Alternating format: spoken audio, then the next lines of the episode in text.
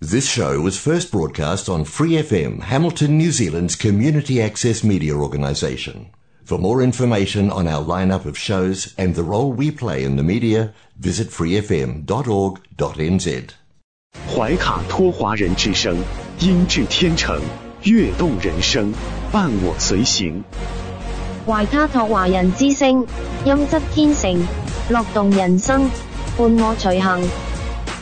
You are listening to Waikato Chinese Voices. Follow our radio, share the world.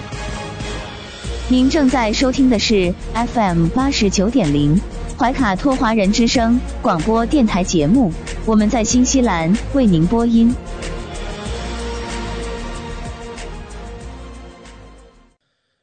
听众朋友们，大家晚上好！感谢您准时关注怀卡托华人之声。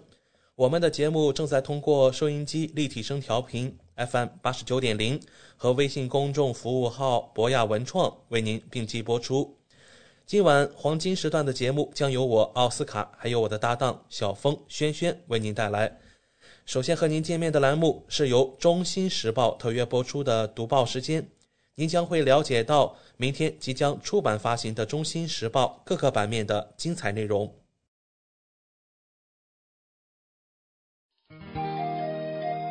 关注天下，服务新华，主流视野，时代情怀。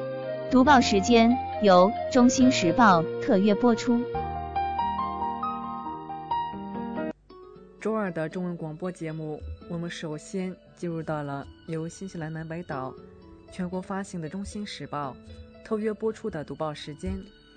主持人小峰和奥斯卡会在这里和听众朋友们分享明天即将出版发行的《中新时报》各个版面的精彩内容。我们首先来关注一下《中新时报》版号一零二新西兰国内新闻。新西兰疫情最新播报，在新冠大流行的这几年，因为新冠病毒而死亡的人数几乎是感染流感死亡的三倍。奥塔哥大学流行病学家贝克教授说：“虽然新冠确实与流感有一些相似之处，但新冠对新西兰人的影响比流感通常造成的影响更严重。今年有两千多人，他们的根本或速成死亡原因是新冠造成，而在过去三十年里，平均每年有六百九十五人死于流感或肺炎。自一九九一年以来，当年因流感或肺炎死亡人数最多的是一千一百九十七人，最低的是三百八十二人。同时，新冠除了比流感造成的死亡人数更多，今年住院的人数也超过了往年流感的住院人数。二零二二年，有超过两万人因感染新冠入院。二零一九年，流感使六千五百四十七人住院。新冠远比人们想象的要严重的多。贝克说，新冠可能会成为新西兰死因的第二大杀手。媒体将2022年每十万人的新冠死亡人数与其他疾病的死因统计数据进行了比较。虽然2022年的新冠死亡率远远低于2019年的每十万人心脏病死亡率，但它超过了肺癌、肠癌、呼吸系统疾病和糖尿病。新冠的死亡人数不仅比许多疾病更多，而且死亡人数也高于今年目前的道路死亡人数和2019年的疑似自杀人数。但是贝克表示，目前尚不清楚新冠是否仍将是我们未来的首要死因之一。我们不确定第二次、第三次或是第四次感染这种病毒是否会带来与第一次完全相同的风险。这方面的证据仍然没有定论。在明确这一点之前，我认为我们目前在新西兰缺少的是一个非常明确的战略。实际上，我们的目标是降低感染率和感染后的影响。关于如何在安全的工作场所、学校和社交活动中运行的明确指南会有所帮助。他希望看到口罩的使用重新回到公共交通工具中。特别是公共汽车和火车。他说这些是高风险环境。众所周知，通风不良。他说，如果当前的新冠浪潮进一步加剧，可以考虑在其他高风险环境中使用口罩，而且还应考虑长期新冠的影响。最新的模型显示，我们当前的新冠病例浪潮可能在本月达到顶峰。病例的通报数字并不真实。因为新西兰的确诊数非常依赖确诊者自主的报告行为，但按照当前不准确的数字来看，模型仍然表明报告的病例每天可能达到一万至一万四千例的峰值。预计感染人数将与七月的致命浪潮一样高，其中五百五十四人死亡，约占二零二二年所有新冠死亡人数的四分之一。住院高峰可能发生在十二月的最后一周到一月前的几周，大多数死亡可能发生在一月的前几周。让我们来看《中新时报》版号 A 零二国内新闻第二篇文章：王小龙大使出席“愿景二零二三”论坛活动并致辞。十二月七日，为隆重庆祝中新建交五十周年。由中国驻新西兰使馆及驻奥克兰总领馆、驻克莱斯特彻奇总领馆支持，新西兰中国商会主办的“愿景二零二三，互利共赢五十年，务实合作迎新篇”论坛活动在奥克兰举行。新西兰前总理约翰基、王小龙大使、陈世杰总领事、何勇总领事。及中新工商界代表等三百多人出席活动，王大使约翰基现场致辞。新西兰贸易与出口增长部部长奥康纳、奥克兰市副市长德斯利辛普森发表视频致辞。新西兰中国商会会长齐军发布会员企业年度调查报告。现场还举办了中新贸易现状与展望、数字经济合作发展潜力两场专家论坛。王小龙大使以“务实合作，铺就中新互利共赢之路”为题发表致辞，回顾建交五十年来中新经贸合作取得的重要成就，指出当前中新经贸关系已形成强劲更生关系，成为国际社会。互利共赢合作的典范，王大使积极宣介二十大重要精神，强调在二十大精神指引下，并由两国领导人的政治引领，中国将通过自身发展和扩大开放，为包括新西兰在内的世界各国创造更多需求，带来更多机遇。为在新时期落实好中新两国领导人共识。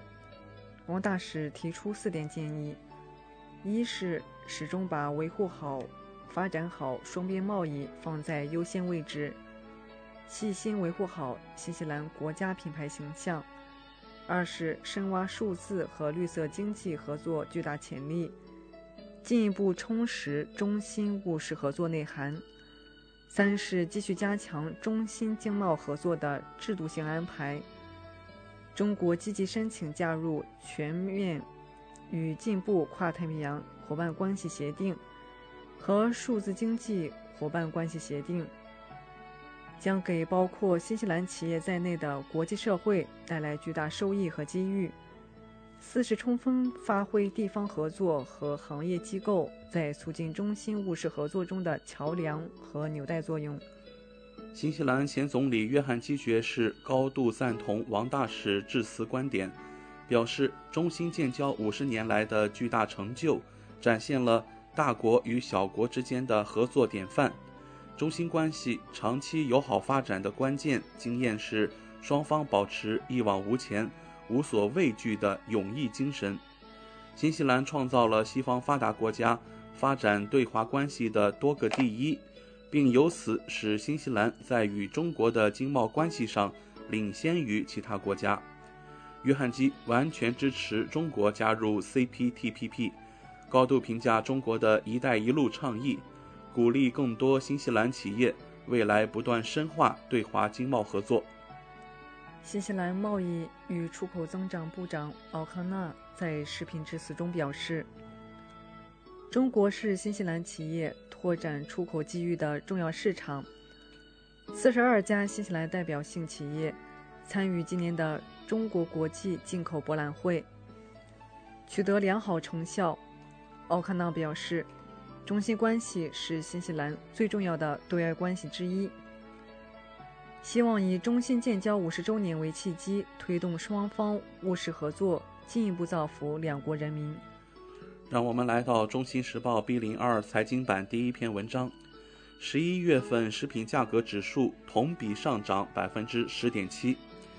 新西兰统计局的数据显示，受杂货成本飙升的影响，十一月份的食品价格指数再次上涨。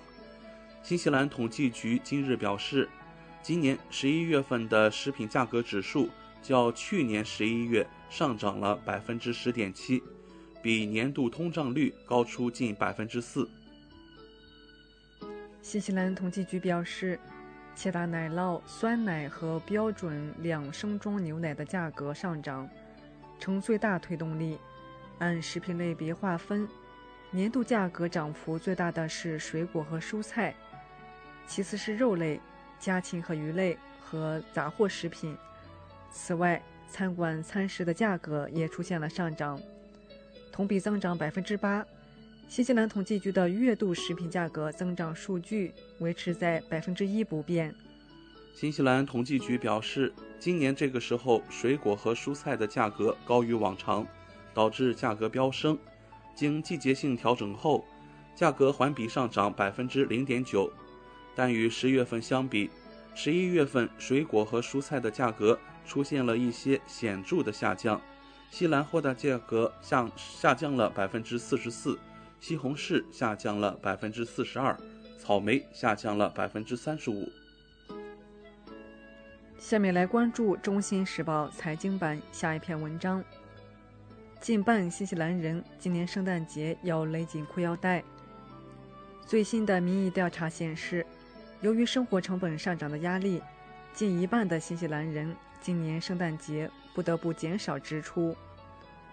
大约百分之四十三的受访者表示，他们的支出将比去年少；百分之四十二的人表示，他们的支出与去年持平；只有百分之十的人表示他们计划增加支出；剩下的百分之五要么不知道，要么拒绝说，要么不打算庆祝什么圣诞节。在接受采访时，一些人表示，生活成本上涨使他们没有像以前那样购买那么多礼物或享用那么多丰盛的圣诞晚餐的主要原因。首席执行官格雷格·哈福德表示，民意调查的结果与我们目前在零售业看到的情况相一致。对于零售商来说，这是一个相当艰难的环境。客户肯定希望节省一点钱并减少支出。他们正在寻找购买更便宜的产品来做同样的事情。这些数字也与今年黑色星期五的支出下降相符。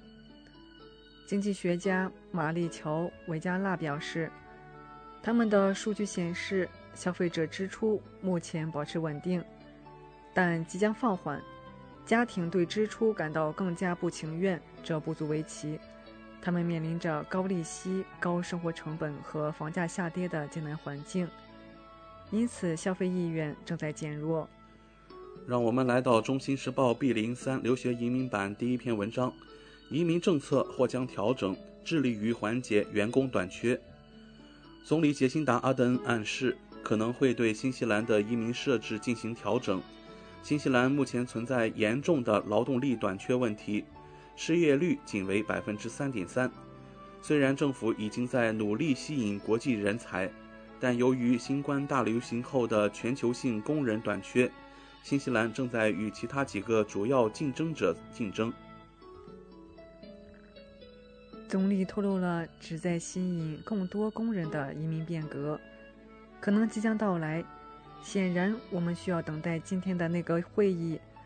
但我们将讨论的事情之一是需要稍微看看我们的一些设置。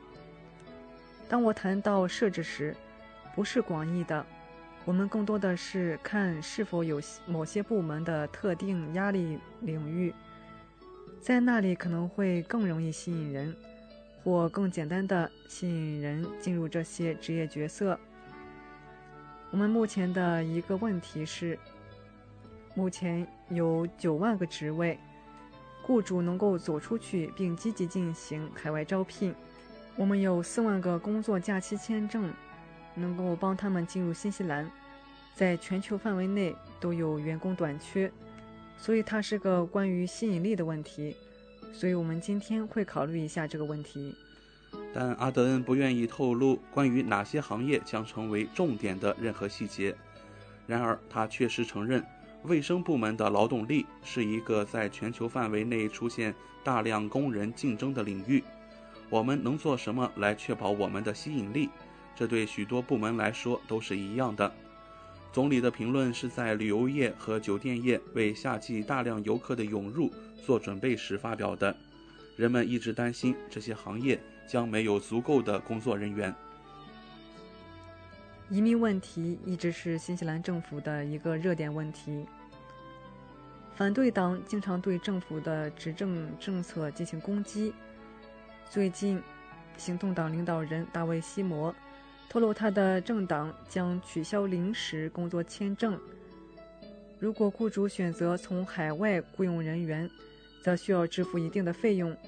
行动党说，这将有助于以最少的麻烦将优秀的工人带入该国。让我们来到《中新时报》C 零二旅游版第一篇文章：新西兰推出限定中土世界魔幻体验，《指环王》和《霍比特人》电影系列拍摄地新西兰霍比屯，近日借《霍比特人：意外之旅》首映十周年之际，首次向全球开放限定住宿选择。新西兰旅游业者也积极推广各式独特体验，希望更多游客到访长白云之乡，沉浸置身于电影场景，感受中土世界的魔幻。新西兰旅游局执行总裁德蒙奇先生表示，《霍比特人》和《指环王》系列电影作为新西兰吸引全球游客的一张旅游名片。一直在提升游客对新西兰的向往和好奇心。根据2019年的国际游客调研，百分之十八的游客因为电影内容首次对取景地新西兰产生兴趣，而霍比屯电影外景地是新西兰国际游客到访最多的景点之一。2019年接待了超过65万名游客，其中约百分之九十是国际游客。十二月十四日起，游客还有机会与电影外景地霍比屯进行爱比营住宿预约，选择二零二三年三月二日至四日、三月九日至十一日以及三月十六日至十八日三个限定时间段，像主人公一样在老磨坊度过美妙的晚上，同时前往怀托莫洞穴、厄恩斯洛本山谷、维塔工作室等景点。探寻电影背后的魔力，打造不可思议的体验。为了吸引源源不断的游客，因为电影来到新西兰，并在旅途中搜索当地神奇的土地，多名新西兰旅游业者纷纷深挖当地旅游资源，正式宣传多各种各样的独特体验，同时强调《霍比特人》和《指环王》系列电影取景地在新西兰超过一百五十处。许多地方都值得一游。让我们来到《中新时报》C 零三房产版第一篇文章：年内下跌超十万纽币，新西兰房价继续走低。由于住房市场不断下行，全国平均房价仅年内已下跌超过十万纽币。根据周二刚刚发布的 QV 房价指数，今年一至十一月份房价跌幅创过去十五年新高。截至十一月。全国房价在过去三个月回落百分之二点九，较十月百分之三点九有所缓解。全国平均房价现为九十四万五千五百六十八纽币，较二零二二年初下降十万七千七百四十七纽币，降幅达到百分之十点二。最新数据与去年同期形成鲜明对比。去年一至十一月。QV 房价指数处于不断向上攀升的状态，平均涨幅达到百分之二十五点五。QV 首席执行官称，地产行业在过去几年经历了大起大落的疯狂时期。我们上一次看到类似情况，还是在二零零八年金融危机之后，但和我们现在的处境完全不同。一方面，市场表现总体有序，增长渐进且可持续；但新冠疫情前两年出现的增长远远谈不上渐进和可持续。全国房价在二零二一年上涨近百分之三十，二零二二年平均下跌不到涨幅的一半，因此房价要回到疫情前水平还有很长一段路要走。让我们来到《中新时报》第零二文娱版第一篇文章。中外人士纪念路易·艾黎，听歌忆故友，共叙爱离情。点燃裴离的火炬，映照璀璨的晨曦。你是友谊的使者，心系山丹红湖地，手持和平普纳姆，书写真挚的情谊。你是永远的使者，心系中华大地。纪念中国十大国际友人路易·艾黎的中文歌曲。永恒使者十日在网络首发后，引起各界人士关注。路易·艾黎是新西兰教育家、作家，在甘肃省张掖市山丹县生活了近十载。他在山丹创办为黎明而培养人才的培黎公益学校，把手脑并用、创造分析的职业教育理念。融入为新中国培养人才的教育实践中，通过撰写文章、摄影、参加国际会议等，不遗余力向海外展示真实的中国。今年是中国与新西兰建交五十周年，也是路易·艾黎诞辰一百二十五周年。甘肃多地连日来进行了相应的纪念活动，通过口口传唱的歌曲来纪念这位中国人民的老朋友。有网友评论：“温暖有力量的歌，致敬不朽的爱离精神。”今天让路易·艾黎的故事在年轻人中火起来是非常重要的。我们需要继承他的精神、他的人和大爱，去追寻真诚的交往关系。新西兰中国友好协会前主席戴夫·比罗米奇。十一日接受中新社记者采访说：“中国有很多纪念路易·艾黎的地方，比如兰州城市学院的路易·艾黎纪念馆、甘肃山丹县的艾黎纪念馆和艾黎捐赠文物陈列馆，还有更多相关雕像或遗址，且数量在持续增多。”以上就是今天读报时间带给您的全部内容。主播奥斯卡，感谢《中心时报》对本节目的大力支持。您正在收听的是怀卡托华人之声，调频立体声 FM 八十九点零，这里是新西兰中文广播电台节目。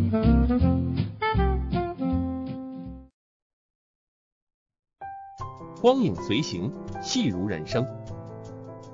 怀卡托华人之声中文广播。带给您精彩、经典的影视剧和纪录片分享，让我们与您展开一段胶片之旅，共同陶醉于光影世界。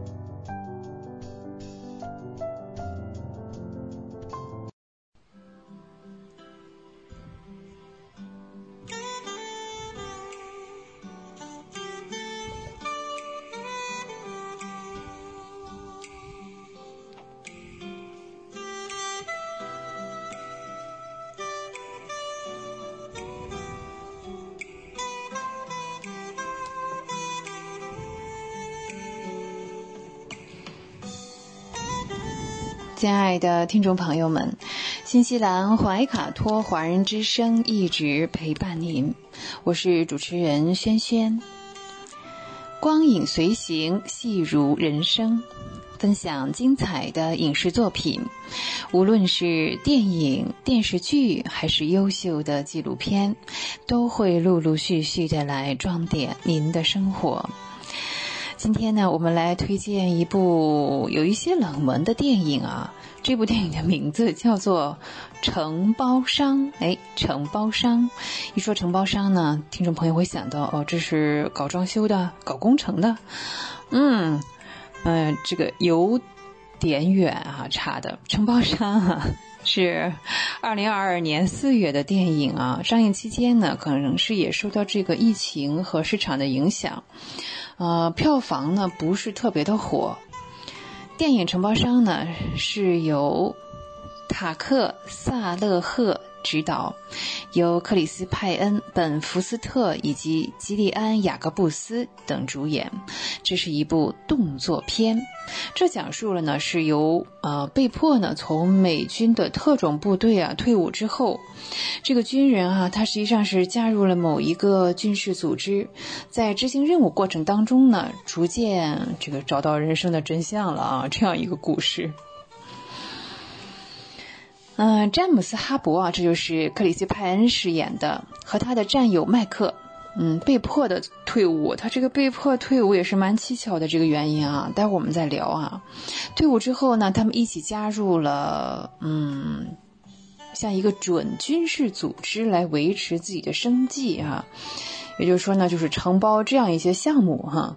他在第一次执行任务的时候呢，是发生了意外。那这个詹姆斯呢，在东欧遭到了追捕，他必须要努力的活到啊这个足够长的时间啊，才能够回家，并且呢，找出背叛他的人是谁，他的动机又是什么呢？此后呢，他就开始怀疑啊，这个他承包啊，承包商承包的这些这些任务啊，到底正不正当啊？嗯，生活当中呢，当然他也遭遇了各种不顺。但是不找到幕后的黑手，真的也是很难再活下去了。詹姆斯呢，他的膝盖呢有一些问题啊，在军队的时候，所以呢，在海军陆战队，他可能吃了一些药物啊，为了照顾身体。那这些药物呢，被认定为违禁药物，因此呢，就被遣散回家了。那不管是在部队上，还是这个离开部队吃饭，是很必要的。为了获得经济的来源，他的好朋友呢就引荐他，啊，参加了一个我们刚说这个准军事的军事组织哈，嗯，来维持生活。他们接到的第一个任务呢是要杀害一个病毒专家萨利姆。除了拍照侦查呢，就是要组队啊，前往他的病毒实验室，绑架萨利姆，并且用毒针来把他除掉啊。萨利姆在临死之前说：“呃，詹姆斯，你不知道你在为谁而工作。”嗯，但萨利姆其实他这个科学家啊，本人是无辜的。萨利姆还说呢，他的资料是有备份的，放在手提箱里。虽然说，嗯，他的战友和詹姆斯一起劫走了萨利姆的病毒资料，嗯，但是呢，你想想啊，这是这么高风险的事情，一定也是受到了围追堵截，甚至呢，在某一个时段当中啊，他们要潜入湖中，跑到下水道里啊，才能够活下去。哎呀，詹姆斯呢，用自己的这个生命啊，来帮助战友疗伤，让战友带着这个资料冲了出去，但他自己呢，却是留在了原地哈，看能不能自行恢复自己的体力。当他恢复之后呢，潜水出去，嗯，想办法弄到一部手机联系他的组织，却被告知，和他一起执行任务的战友呢，已经死了。组织的首脑啊，派人到桥上去和詹姆斯接头，但是在这个时刻呢，詹姆斯看出了哪里有些不太对呀。也就是说呢，来者真实的意义并不是跟他接头啊，可能是要把他也除掉。他知道的太多了啊。嗯，原来呢，不出所料啊，派来的这个人呢，他也是海军陆战队的退役战士，他的任务就是要打死詹姆斯。这谁还能坐以待毙啊？詹姆斯呢就拼命的要逃走，哎，这不知道跑着跑着又到下水道里来了哈。那么在下水道里呢，就展开了一场殊死的搏斗。他打死了三位前来围追堵截的追捕者。嗯，从一位杀手当中呢，他就得到了一些情报。通过这些情报，他找到了前面他暗杀的病毒专家萨利姆的妻子和孩子。呃，那从他们那里又得到了萨利姆的备份资料。他想打电话得到呃，怎么说呢？合法的保护。但是情节在这里啊，真的是对呀。他要是顺利发展，就不叫电影了。他打了这个电话之后呢，哎，来接他的人呢，还是给他注射了一些药物。昏迷之后，他就呃躺在了床上。清醒了之后呢，他看到萨利姆留给孩子的视频资料。原来萨利姆根本就不是什么恐怖分子。那当时他的承包商告诉他，他要去解决一位恐怖分子。他其实呢是要呃能够。拯救人类健康的病毒专家研究了可以对抗流感的疫苗，他这个疫苗呀留给这个孩子们来用，以后呢如果爆发了病毒危机，呃让自己的孩子还有其他的全人类呢都能够用上他研究的这个疫苗。哎呀，所以呢，当他跟跟他这个接洽的人共进晚餐的时候呢，嗯，接他的人呢直接是被。一枪打死了，所以啊，我们这位男主角呢，只能是点起蜡烛来布一个阵，甚至是打开了煤气罐儿哈。这之后呢，他自己是从树上逃走的。所以，当那些要结束他生命的人进入房间之后呢，你想这又是火又是煤气罐，那自然就爆炸了。在炸毁房屋这个嗯时空当中呢，他趁机就开车逃走了。男主角呢，又用了很多的清洗液洗到了身上的这个，它有很多血迹呀，通过了安检，乘飞机回到了美国。他回到美国呢，就来到了战友家，因为当时这个承包商告诉他，他战友已经被呃打死了，是吧？也去世了。他可能也是出于这个情谊哈，才来看一看。结果呢，哎，他发现这位战友还活着。这样一来，他似乎意识到了什么啊？这是让人卖了还帮人家数钱吗？对呀，嗯，结果呢，他的战友呢真的是来袭击他，并且还问你为什么会来我家呀？詹姆斯呢很不服气，夺过了他的枪，质问他事情的真相是什么。嗯，要说起来啊，这位战友呢，他是这个算盘打得非常的好，本来呢是想干票大的，如果詹姆斯呢在这次任务当中死了。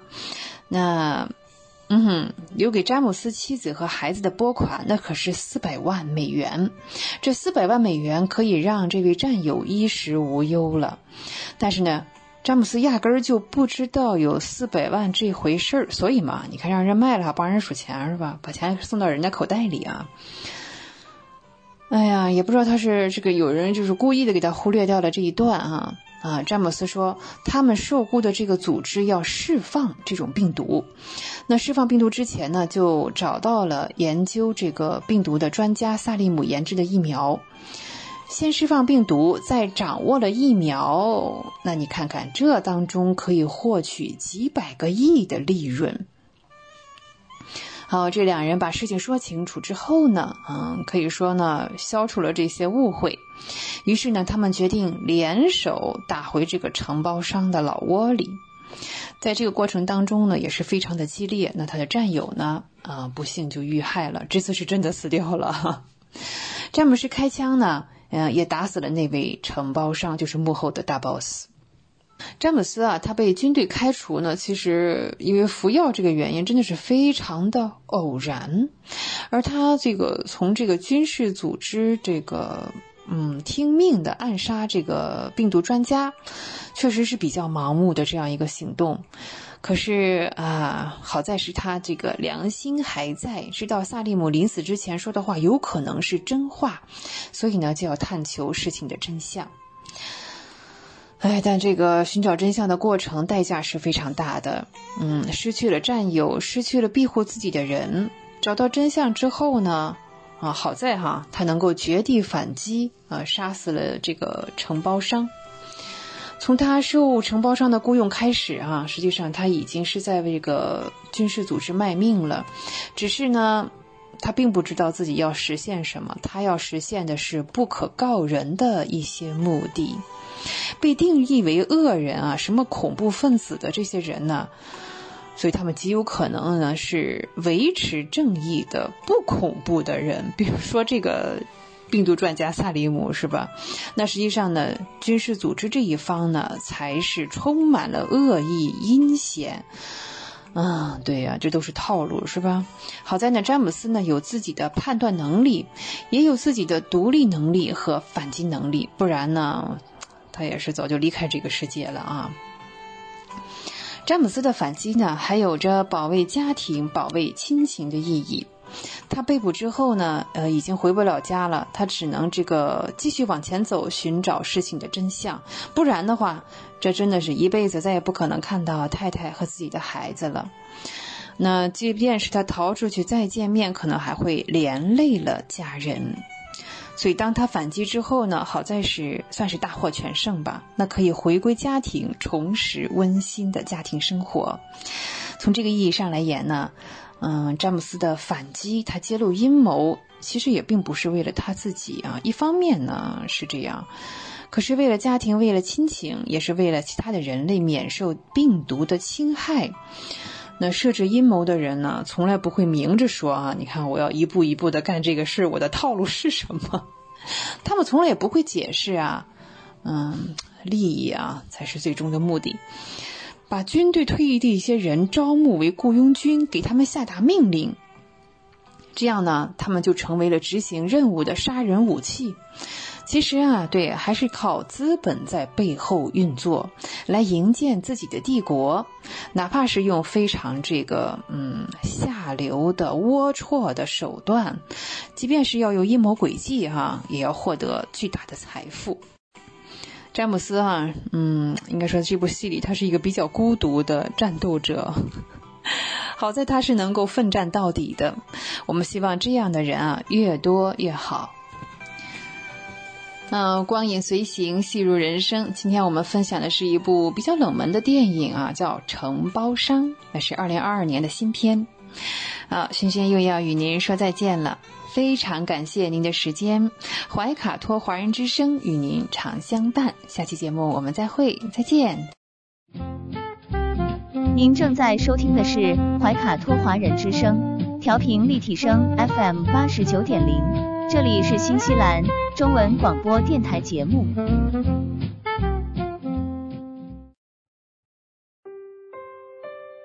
我是您的私人健康顾问。我也是您的保险索赔专家，我更是您的家庭风险管理和理财专家。丽丽谈保险，每周二晚上七点半准时与您相约怀卡托华人之声。亲爱的听众朋友，大家好，欢迎来到您熟悉的莉莉谈保险专题时间。我们邀请纽西兰顶尖的专业保险和理财专家莉莉女士。与收音机前和正在线上收听节目的新朋友、老朋友们打个招呼。各位听众朋友们，大家晚上好，我们又见面了。嗯，晚上好。我们知道您是全球百万圆桌 MDRT 顶尖会员，纽西兰第一位获得全球华人金融保险业最高荣誉国际龙奖 IDA 白金奖的保险顾问，新西兰保险行业大奖 Ascent 最高奖项白金奖。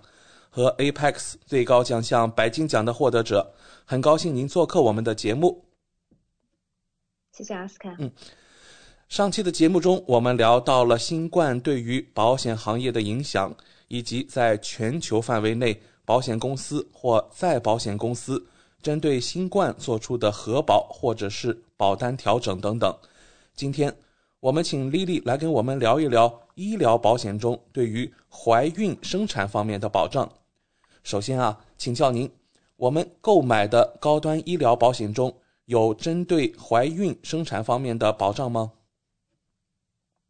嗯，谢谢奥斯卡。嗯，呃，首先第一个要说的呢是，其实怀孕生产呢，它是在我们购买的高端医疗保险中呢，它是属于 general exclusion，叫大免责。嗯，但是呢。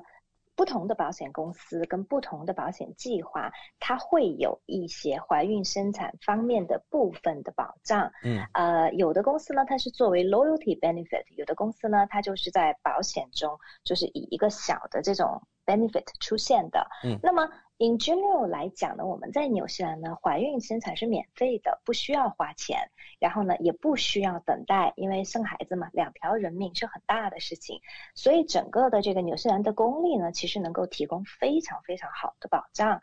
那么我其实理解呢，就是因为作为我自己也是三个孩子的妈妈，然后呢，我很多的客户，你比如说从国内来的移民，啊，然后呢，或者在这边生第一胎，有的时候可能是第二胎，嗯，很多人他都可能会比较焦。焦虑，因为没有什么选择。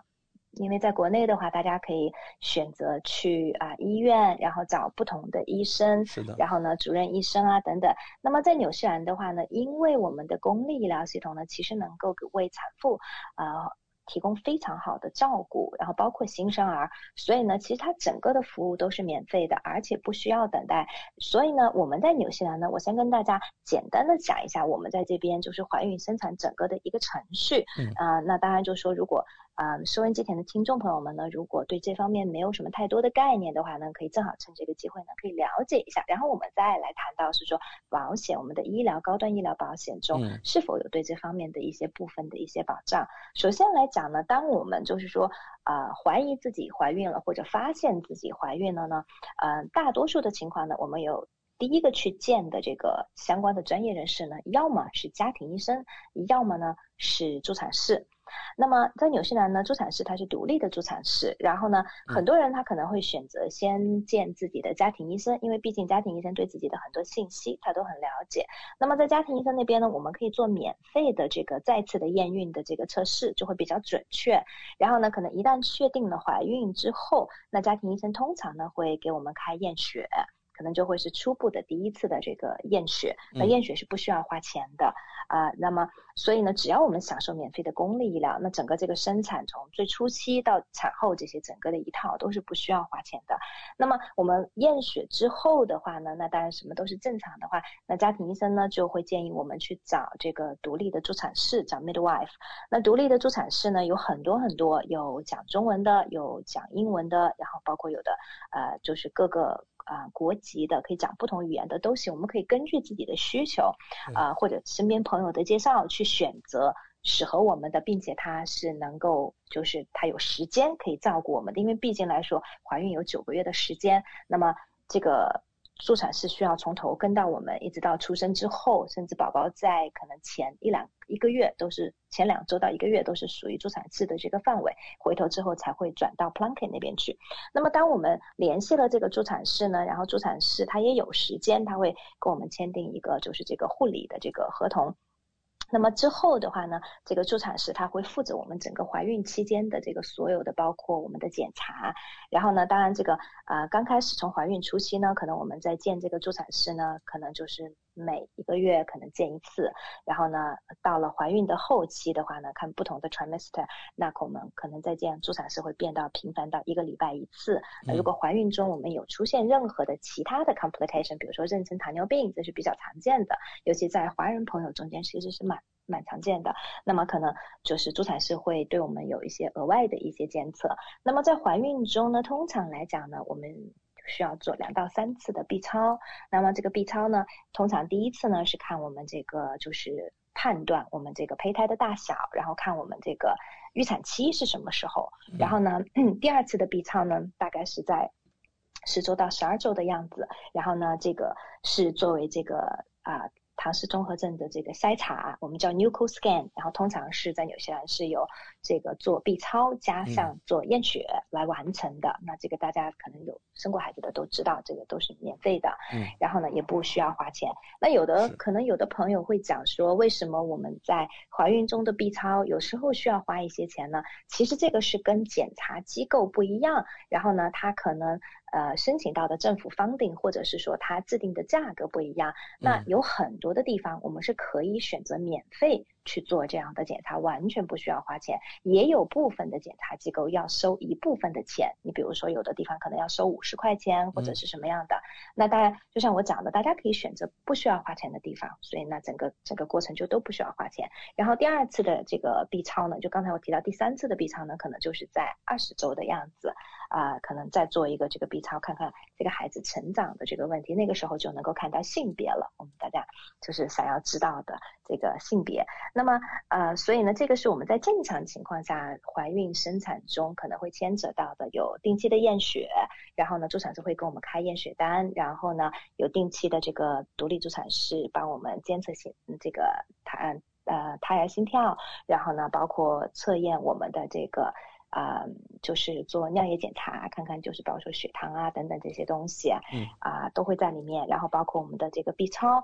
那如果是说我们在怀孕中有遇到一些高风险的一些问题，比如说妊娠糖尿病啊、妊娠高血压等等这些，那么通常呢，助产师会推荐我们到公立医院去见这个专家。公立医院有专门的妇产科的这个专科，那这样的这个见专科也是。也不需要花钱，然后在这个时候呢，往往这个可能 B 超就会比较频繁，可能就是每次去见专科都要在做 B 超，可能就变成每个月做一次。嗯，所以呢，可能不同的人的情况不一样，可能就是有的时候可能接受的服务，可能有的人觉得说。啊，非常的密集，我能够做的检查，或者是见医生。有的人觉得说，好像，哎，整个孕期好像也没有什么太多的检查，也没有什么人理我这样子。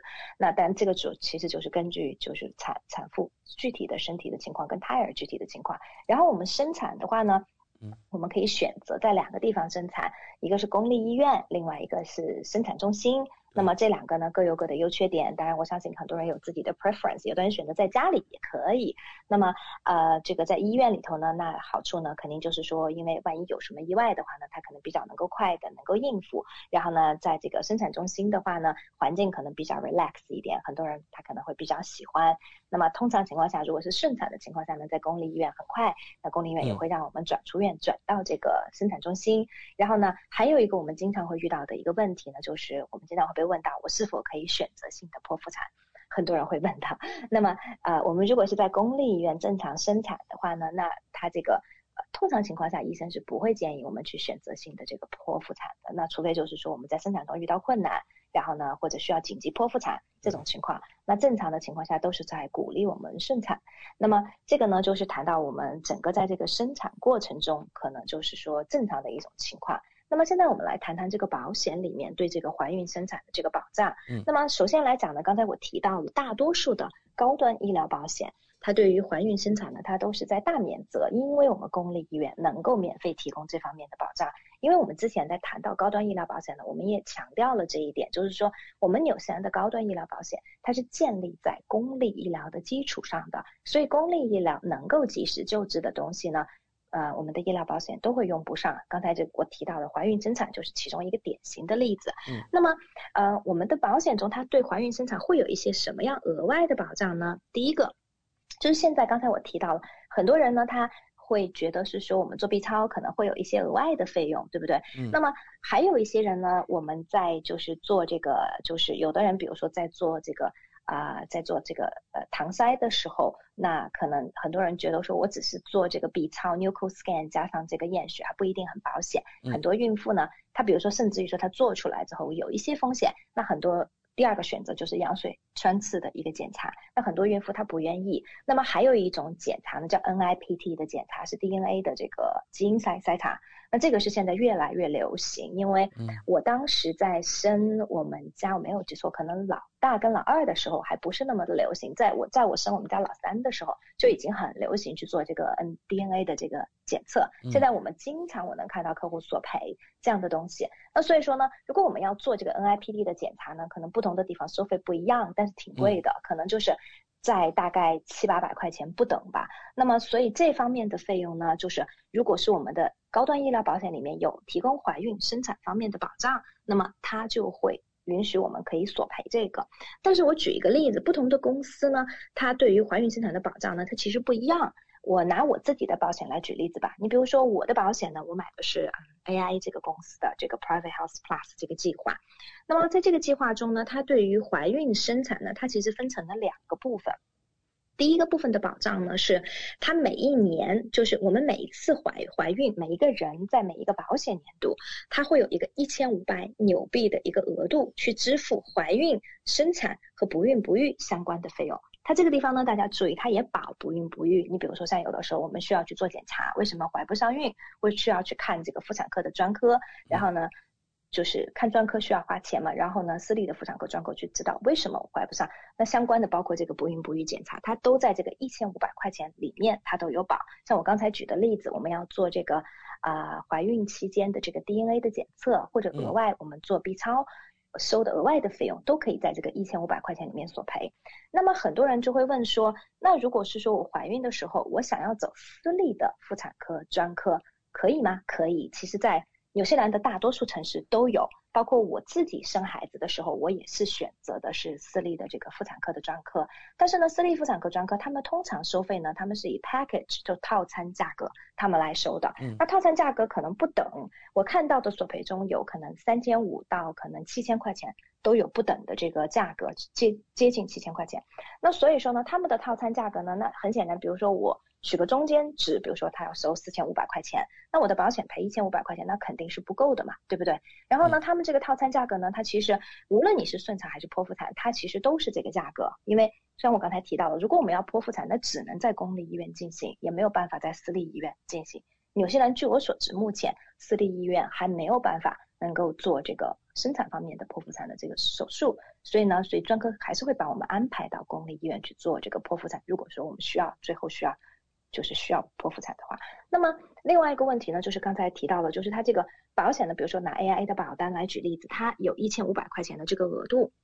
那么这个一千五百块钱的这个额度呢，虽然我们可以去做这个，包括这个啊 DNA 的检测啊、超声波的检测啊，甚至在不孕不育中呢，我们也可以做这个关于 IVF 相关的这个。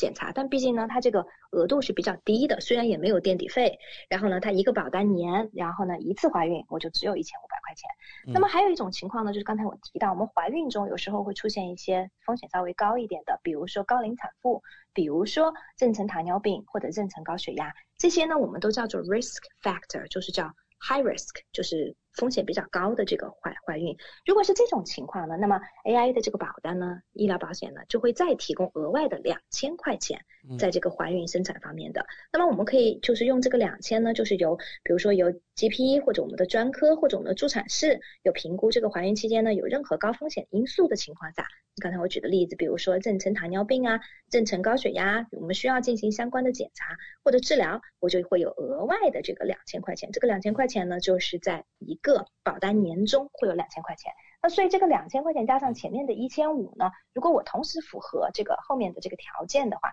那我就可以有三千五百块钱我可以索赔。然后另外一个呢，在 AIA 的这个保单中，它比较好的呢是，如果是说我跨了一个保单年，比如说因为怀孕时间比较长嘛，对不对？有九个月，正好呢我可能有跨了一个保单年，那我这个两千呢我就可以索赔两次。所以说呢。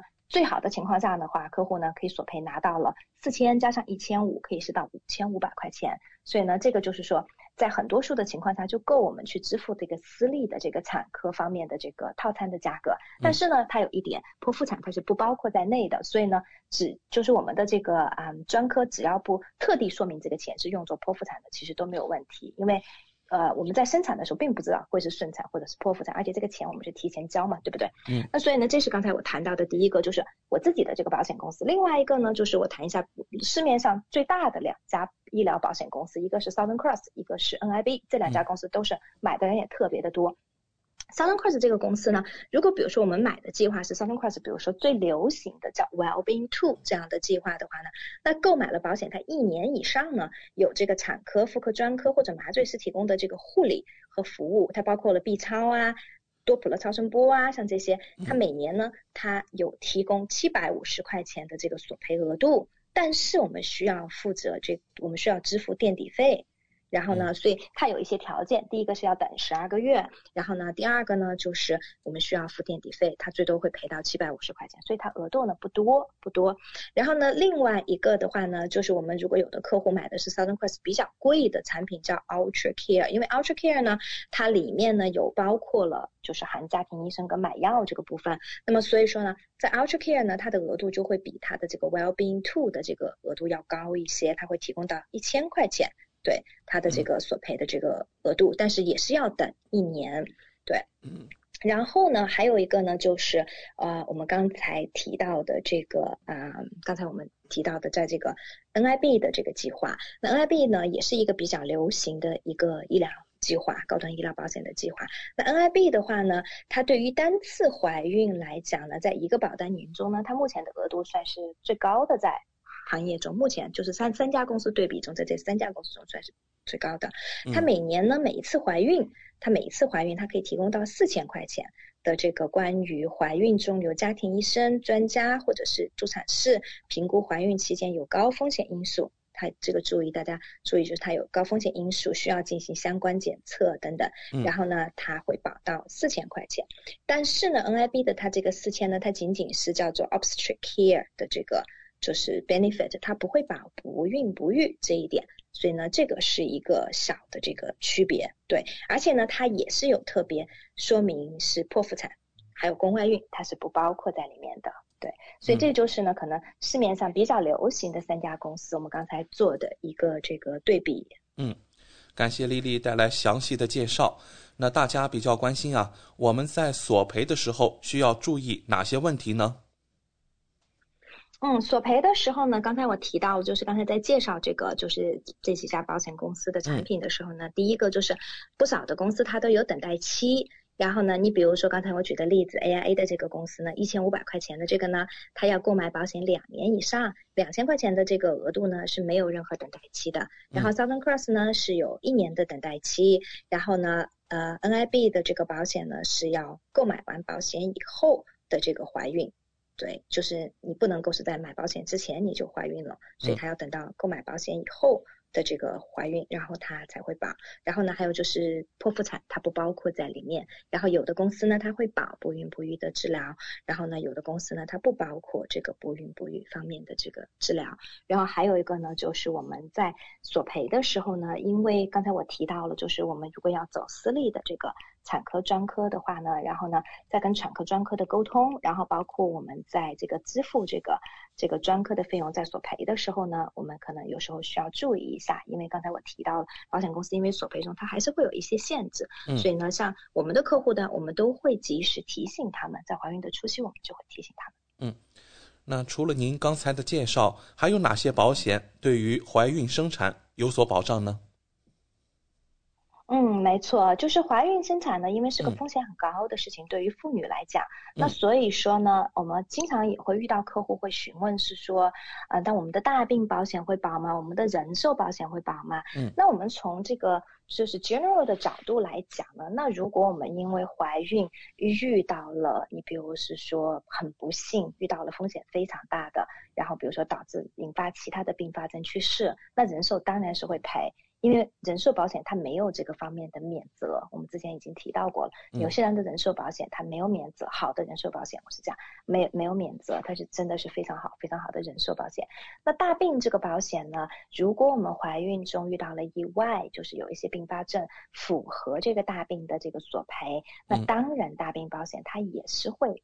赔的，我之前有遇到过，就是呃，客户因为怀孕引发的肺动脉高压非常大的这个疾病，最后大病也是有索赔。虽然救治呢是在公立医疗免费进行的救治，可是大病保险呢是正常索赔。大病保险它就是说，只要你符合它的条件，无论是我之前提到过的，我们因为不幸感染了新冠，然后呢进重症监护，或者是我打了疫苗造成的一些，或者因为怀孕造成了。这个严重的一些啊反应，只要达到了它的这个索赔的标准，它都会理赔。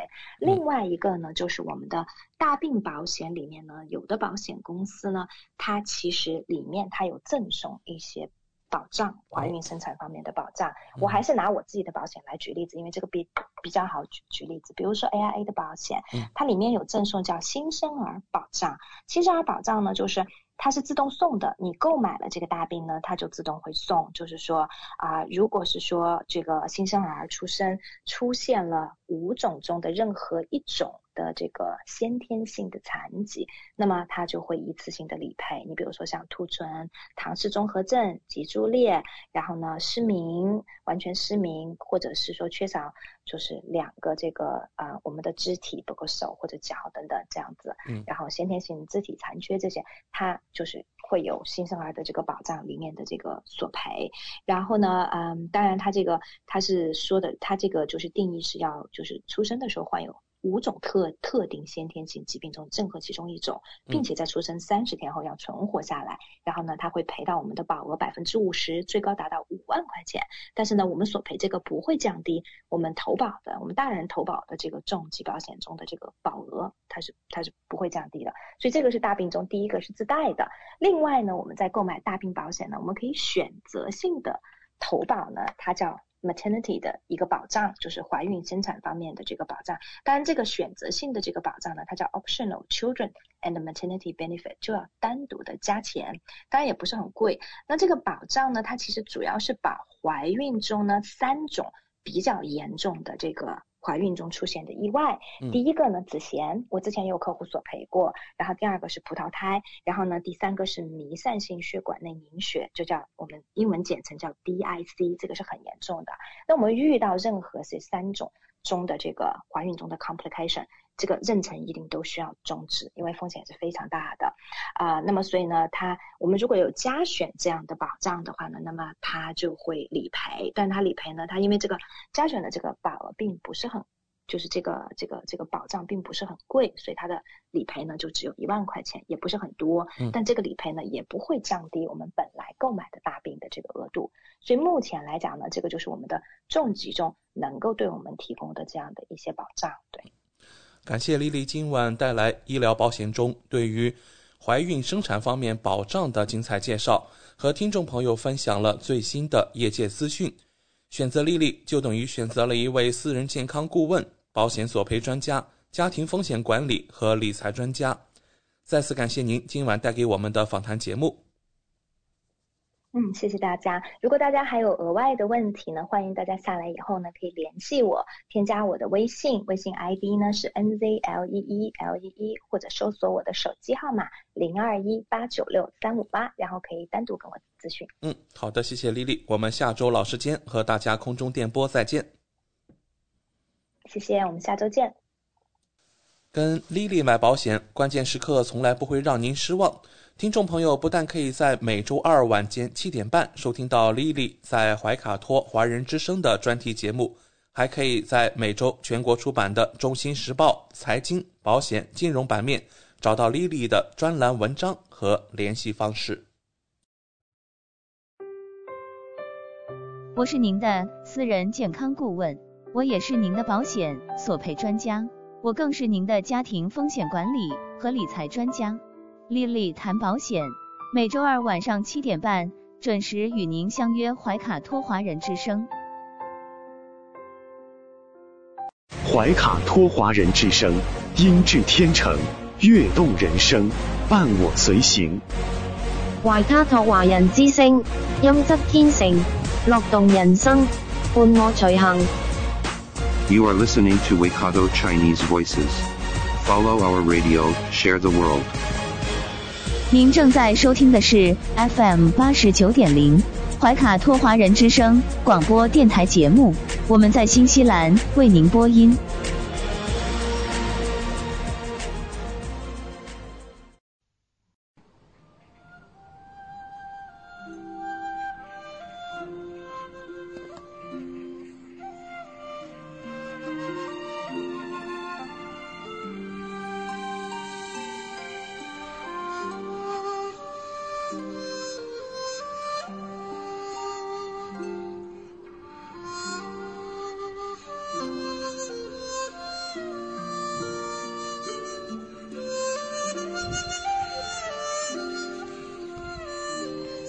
的听众朋友们，这里是怀卡托华人之声为您效劳。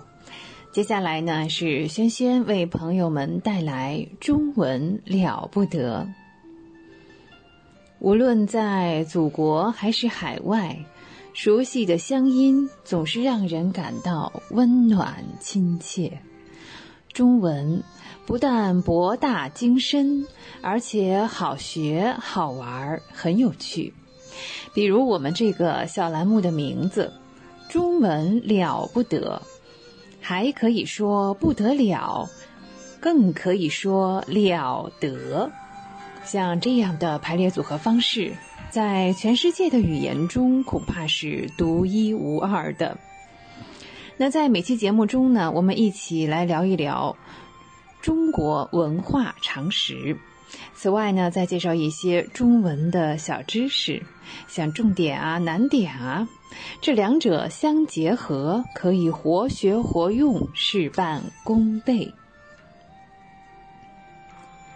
好，在今天节目的第一个单元当中呢，我们将继续中国历史上的科学发明。啊，一如既往，我们要感谢钱伟长先生哈。上一期呢，我们还是聊到了中国的建筑啊，特别是中国的塔。那在中国的塔当中呢，中国画的叫苏堵坡。哎，苏堵坡这个词啊，是从梵语中来的，它的意思是坟冢。这个坟冢可不是普通的啊，是佛祖的舍利存放的地方。中国画的这个苏堵坡呢，是密檐式的，把印度的苏堵坡。它是这个半球形哈，它是半球形这个塔身，到我们这里呢化作了正方形啊。隋唐是正方比较多，那到了辽金之后呢，八角形的苏堵坡塔就比较多见了。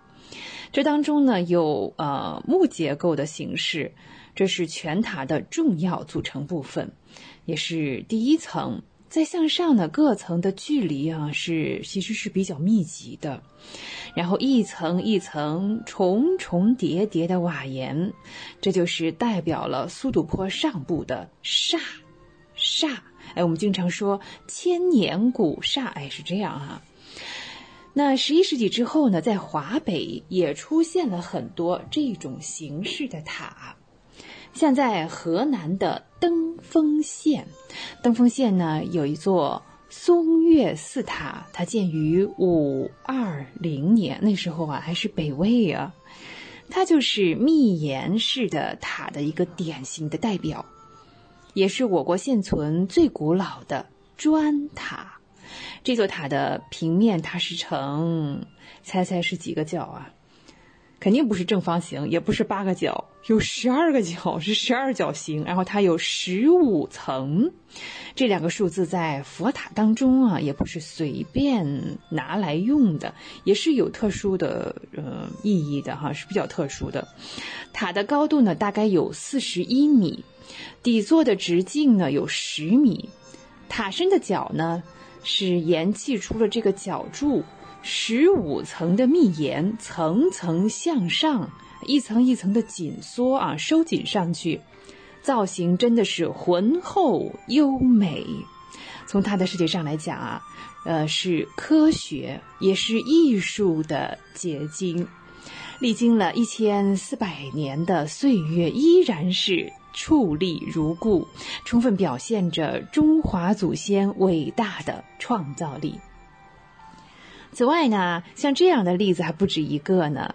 在陕西的西安有建福寺，叫个小雁塔。哎，小雁塔，小雁塔呢是在公元的七零七年。七零七年那时候我们进入唐朝啦。它是方形的，底座的每个边呢是长十一米。原先呢也是十五层，现在嗯还存在着十三层哈，不是那么容易保存下来。即便是十三层，它比刚才我们聊的那座塔要高哈。刚才我们说这个，嗯，松岳寺的塔是四十一米，十五层，它现在十三层的是四十三米。那如果真的全部保留下来，会更高，是吧？呃，四层以上呢是逐层的收缩，哎，这个造型呢还是类似的。每一层呢是用砖砌出檐儿。小雁塔在一四八七年。长安大地震的时候，一四八七年进入了明代啊。大地震的时候呢，从塔顶到底座，一直裂开了一尺多宽的缝。说来呢，也是件神奇的事哈。呃，一四八七年地震，到了一五二一年，这是明代的正德末年，长安呢又发生了一次地震。小雁塔这一次啊，要照上一次的看法，那是不是这次就要塌了呢？很有意思，它不但没有塌，这次地震呢，让原来的裂缝重合上了啊，神奇的合在了一起，这裂缝自我修复了。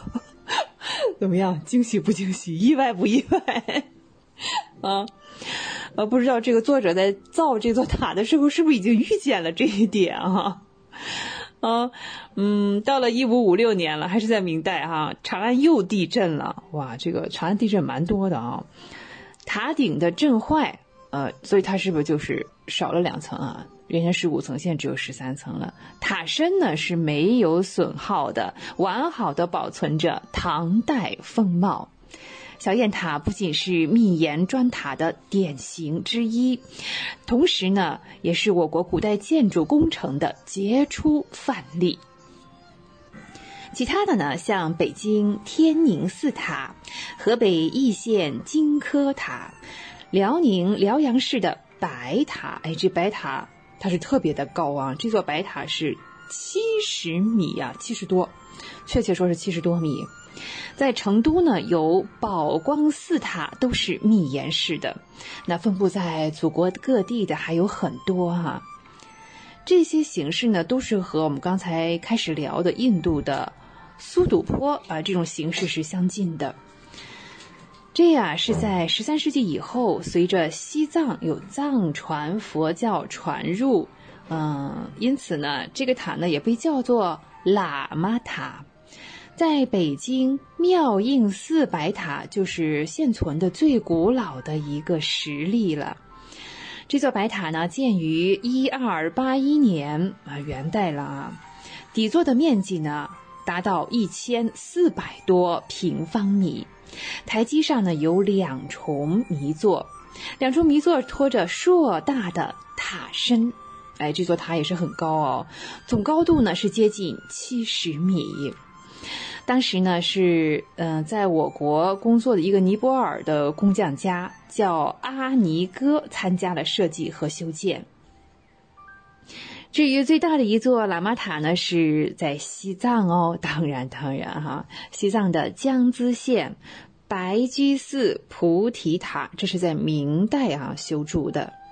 以后呢，到了清朝所修高居北海琼华岛上的白塔，以及乾隆帝下江南在江南瘦西湖修的白塔，和北京妙应寺的白塔造型啊，基本上是一样的。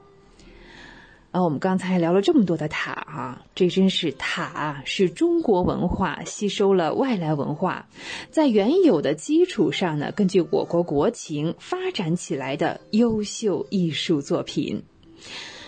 嗯，中华民族是世界上古塔最多、最丰富、艺术价值最高的地方哈。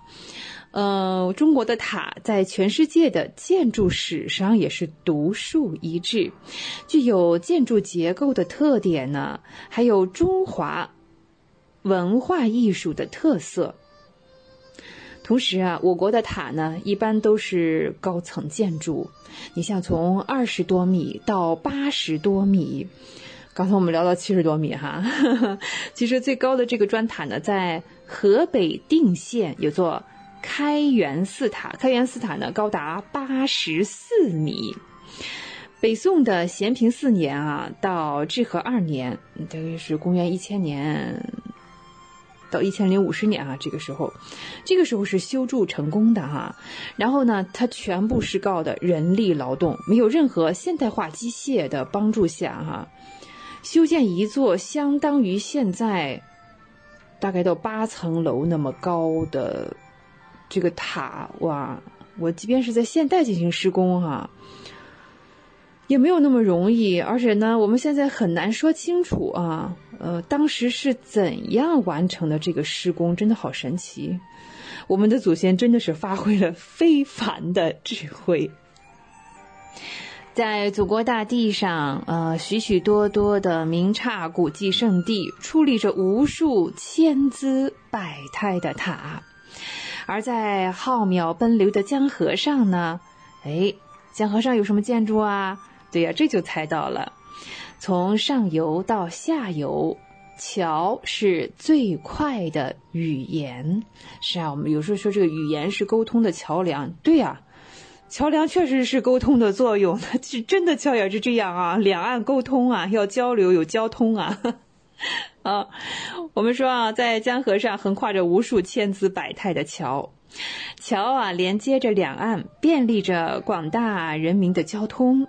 根据《诗经》啊所记载的说哈，造舟为梁。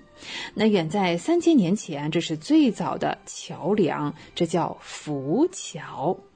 实际上啊，也可以说浮桥是桥梁的，嗯，怎么说呢？一个先行吧。嗯，在历史上有名的桥，像长安的灞桥、北京的卢沟桥、福建泉城的洛阳桥等等。我们要说一个在中华大地上男女老少无人不晓的桥，叫做。赵州桥，哎，这篇课文有没有印象啊？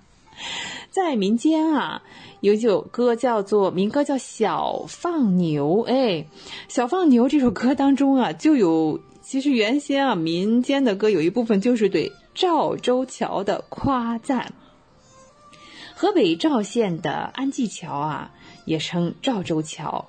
它的当地的俗称叫大石桥，它横跨在交河上，全长有五十米，五十米，但是它是一座单孔石拱桥，怎么立住的哈？真神奇了。在隋朝，隋朝可能是在六百年到隋朝很短暂哈，隋唐，隋唐，它在唐的前面。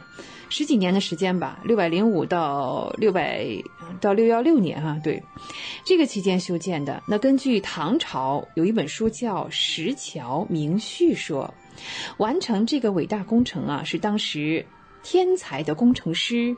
李春，我们要记住这位工程师的名字。赵州桥的工程师李春。赵州桥呢，跨长三十七米，弧度呢是很大，跨度也大。但是这个弧形啊，嗯，我们看上图片上看上去是是平的啊，接近于平。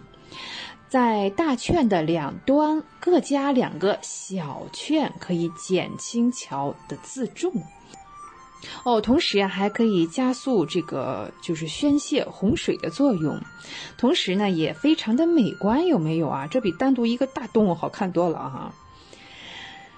哎，真的是既秀美又雄伟，历代的人民对李春这样的出色贡献无不叹服。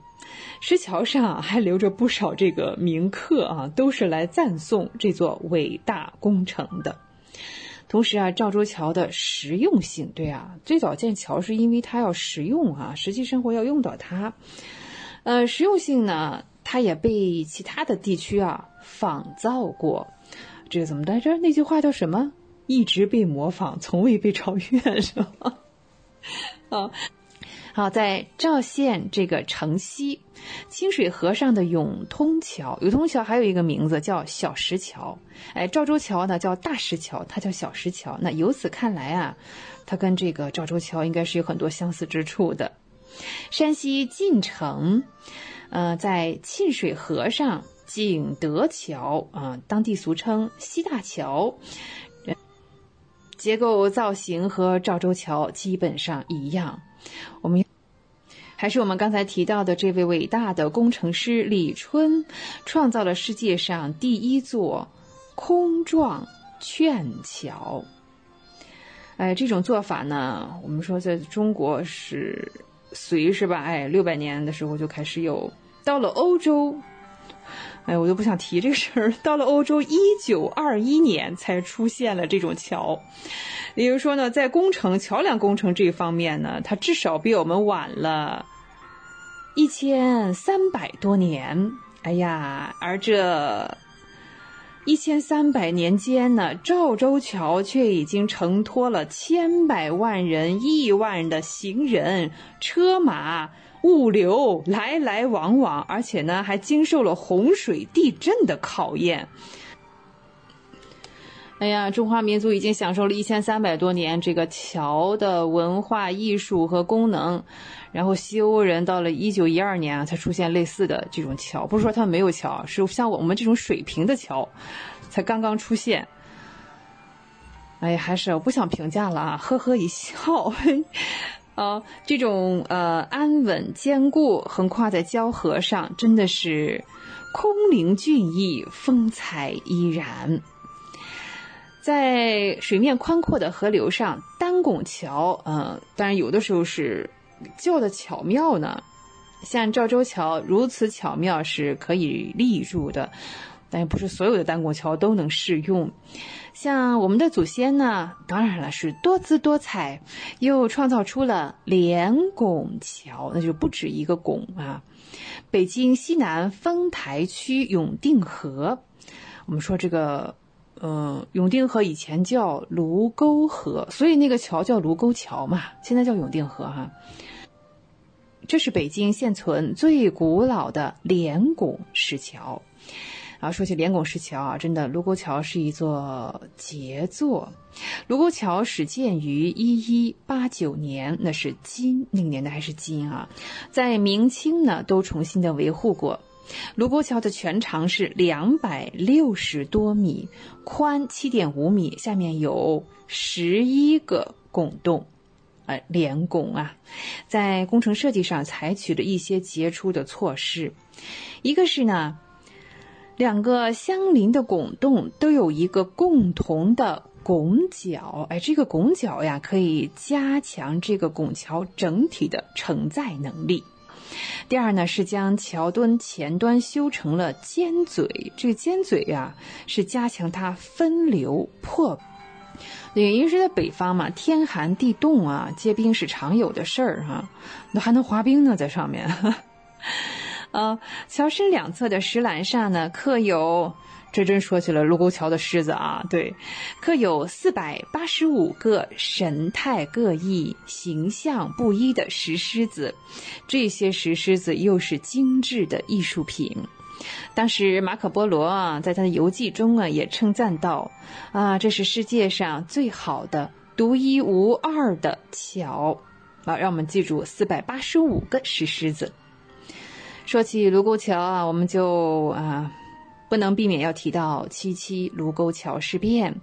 一九三七年七月七日，日本帝国主义就是在这里发动了对华战争，受到了中国驻军的奋起抗击，那战争就爆发了，也点燃了我们全国的抗日战争的烽火。因此呢，七七事变也称作卢沟桥事变。卢沟桥不仅是一座雄伟的古桥，而且有着重要历史意义。好，去过这个卢沟桥的人一定还记得卢沟晓月啊，这个景点有吧？好多人在那拍过照呀。嗯，我们说完这个卢沟桥啊，哎，中国的桥真是数也数不清啊。我们向南方走一走，看一看，要不要？苏州宝带桥。宝带桥始建于唐朝，跨越在运河之上，它比卢沟桥更长了。卢沟桥是两百六十米，宝带桥有三百七十米，五十三个拱洞，同样属于连拱桥。那这么多的拱洞，在设计上呢，又有了一些进步和特殊的措施，特别是呢，中间三拱采取了。拱背桥的形式真的是别具一格啊！它的造型呢，看起来非常的优美和雄伟。水流湍急的运河之上呢，要进行造桥工程呢，是非常的困难。我们的祖先呢，又创造出了梁式桥型，将拱桥的涵洞啊进行了改变。哦，我们聊到这里呢，我们发现今天的哎第一单元的时间呢也差不多了。好，接下来呢我们要进入第二个单元。今天我们的中文小知识呢，嗯，跟最近的世界杯啊，是的，你没有听错啊，呃，有着些许千丝万缕的联系。我们知道最近的世界杯呢，哇，如火如荼啊，这个爱好者们不论男女老少啊。嗯，这个每天都是关注着每天的战况哈。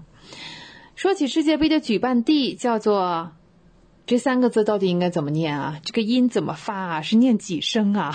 我们今天中文小知识来讨论一下卡塔尔好不好？到底是卡塔尔还是卡塔尔还是卡塔尔？真是没想到啊。呃，这三个字应该怎么读呢？啊，嗯，不要小看哦。我们看一看哈，在新华字典上，这三个字分开来看，卡卡车卡车的卡卡片的卡，哎，卡拉 OK 的卡，它读三声。再看第二个字，塔塔塔是佛教特有的建筑。你看，我们今天在节目当中，呃，前面聊了很多中国的塔，是吧？对，塔塔，尖顶有很多层，像宝塔。水塔、灯塔、塔楼，哎，那机场还有指挥塔，有吧？它读三声。好，再看第三个字“尔”，“尔”“尔”是一个代词，你要说“尔等”，尔虞我诈，温文尔雅，也读三声。也就是说呢。卡塔尔这三个字呢，如果单独拿出来都读三声啊，我们要不要来试一下呀？看看它有多么的 意外啊！这种发音，卡塔尔，呃，这是来搞笑的是吧？对，啊，如果真的按照字典这样一个一个向外崩呢，那么要恭喜您啊，读错啦。我们来考虑这个重要的因素，就是，呃，这个普通话当中有一个变调啊。普通话通常我们说有四个声调，如果加上轻声呢，就是五个：阴平、阳平、上声和去声。说到这个阴平，也就是说我们通俗讲一声，一声呢。声带呢是绷到最紧，始终是没有什么明显的变化，就是保持着一个音高。我们举个例子哈，说青春，青春，对，青春，你看没有什么变化，在一个音上，高度在一样哈。啊，接下来我们看看二声，二声叫阳平，哎，我们通俗讲二声，二声的起音比一声要低一些，然后升高。升高的时候呢，不要拐弯啊，不要颤动啊。再举个例子，人民银行，人民银行啊，这四个字都是二声，都向上，是吧？接下来是三声，又叫上升。上升的起点不要太高，下降之后呢，有一个平缓的拐弯，是平缓啊，不是特别急的急急转弯呢。啊 平缓的拐弯在上升，注意啊，上升时要达到一个相对的高度。还是来举个例子，永远友好，永远友好。接下来是四声去声，其实四声的起音呢是蛮高的，接着向下滑。声音是从高到低，有一个明显的下落的感觉，但是四声的音长在这四个声调当中呢是最短的。好吗？还是举例子啊，下次注意，下次注意，是吧？这四个字都是四声，有没有啊？对。那在日常的读音当中啊，汉字变调的情况是时有发生的，特别是三声。就像我们刚才聊的“卡塔尔”这三个字都是三声，是吧？我们口语当中最常见的这个变音哈，我们打招呼会说什么呢？啊，真的见面第一次的，一般都会说“你好，你好”。其实单独拿出来呢，“你”三声，“好”三声，有谁这样讲话吗？“你好”。哎呀，真是别扭死了，累死了，发这个音啊，啊，所以说呢，当有两个三声存在的时候呢，第一个是变为了二声，你好，你好。再比方说，老虎，老虎，那总不能说老虎啊，这是也是来搞笑的啊，这个。好，我们现在再来看，刚才我们举的例子都是两个三声连在一起。接下来卡塔尔这三个都是三声啊，嗯，都是三声的时候呢，内部的语义关系啊都起到了很大的作用。好，比方说我们举个例子，纸老虎，纸老虎，我们前面举过这个老虎是两个三声并在一起是吧？第一个变成了二声，那。前面这个“纸”其实也是三声的，但是我们并没有把“纸”变成二声，“纸老虎”那就是另外一个意思了啊。呃，我们说纸老虎，只将第二个字变为二声，第一个字和第三个字依旧保留三声的发音。纸老虎。好，再举一个例子，跑百米，跑百米，跑一百米啊，跑百米，很友好，很友好，也是中间的这个“友”字变成了二声，友，很友好。啊，我们再看啊，如果这三个字呢，语义的拆分啊，是前两个字在一起是一个意思，后面一个呢是可以单独的存在的。我们举个例子，像演讲稿、展览馆。好，我们发现一个问题，是不是前面两个都变成了二声啊？对，因为展览是一个语义，馆。可以单独作为一个，然后，然后这两个语义组合起来构成了展览馆，所以前面两个呢都变成了二声。还有我们说的演讲稿、展览馆。再举个例子，管理组、管理组。啊，那当这三个字有的时候啊，它真的是单独存在的，单独存在的啊，它之间没有举这个。固定的联系，比如说展览，就是一定是在一起的。我们说纸老虎，那后面这个老虎它是在一起的一个语义。嗯，有没有这种就是三个字没有这个相互联系的呀？三个字是独立的语义的哈，这个关系有啊。嗯，我们经常说的稳准狠有吗？啊，形容这个运动员 是吧？呃，比如说射击啊等等啊，这样稳准狠。这个是怎么变的？稳、准、狠，哎，前面两个是二声，那狠依旧保留着三声。从这个规律上来看啊，卡塔尔，对，因为那个卡塔它没有寓意。或者塔尔呢也不能组合在一起，所以这三个呢是独立存在的。也就是说呢，按照这个规律呢，是前面两个读二声，尔保留三声。那卡塔尔正确的读法是卡塔尔。好，今天的节目非常欢乐的三十分钟啊，又要跟大家说再见了。无论您身处何方，请不要忘记中文了不得，中文不得了。我是轩轩，下期节目我们再会，再见。